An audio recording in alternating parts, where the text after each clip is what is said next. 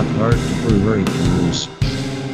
Well, hey everybody, this is Joey from Rock Hard Brew Reviews. How's it going?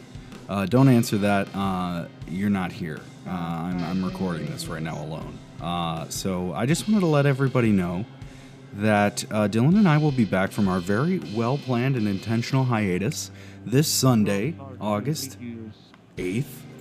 Uh, and it's it's a very special episode with a very special guest by the name of Connor Benincasa, our first returning guest. We have a blast.